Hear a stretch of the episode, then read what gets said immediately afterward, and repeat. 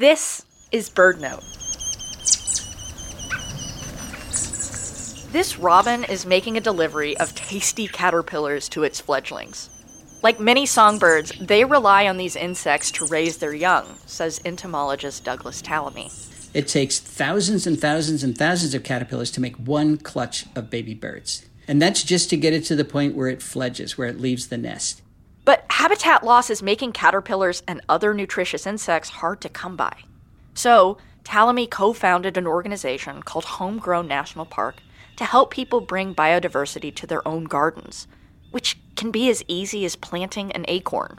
Oaks support more species of caterpillars than any other tree genus in the country. Hundreds of butterfly and moth species start their lives as caterpillars foraging in oak branches, making these trees a fully stocked pantry for birds like tanagers, bluebirds, titmice, chickadees, cardinals, red belly woodpeckers, downy woodpeckers, pileated woodpeckers, magnolia warblers, hooded warblers, prairie warblers, yellow warblers, wood thrushes, and, and hermit thrushes. The list goes on. So when you plant an oak, you're actually planting an entire community. You're creating an awful lot of life in your yard that wasn't there before you put that oak in.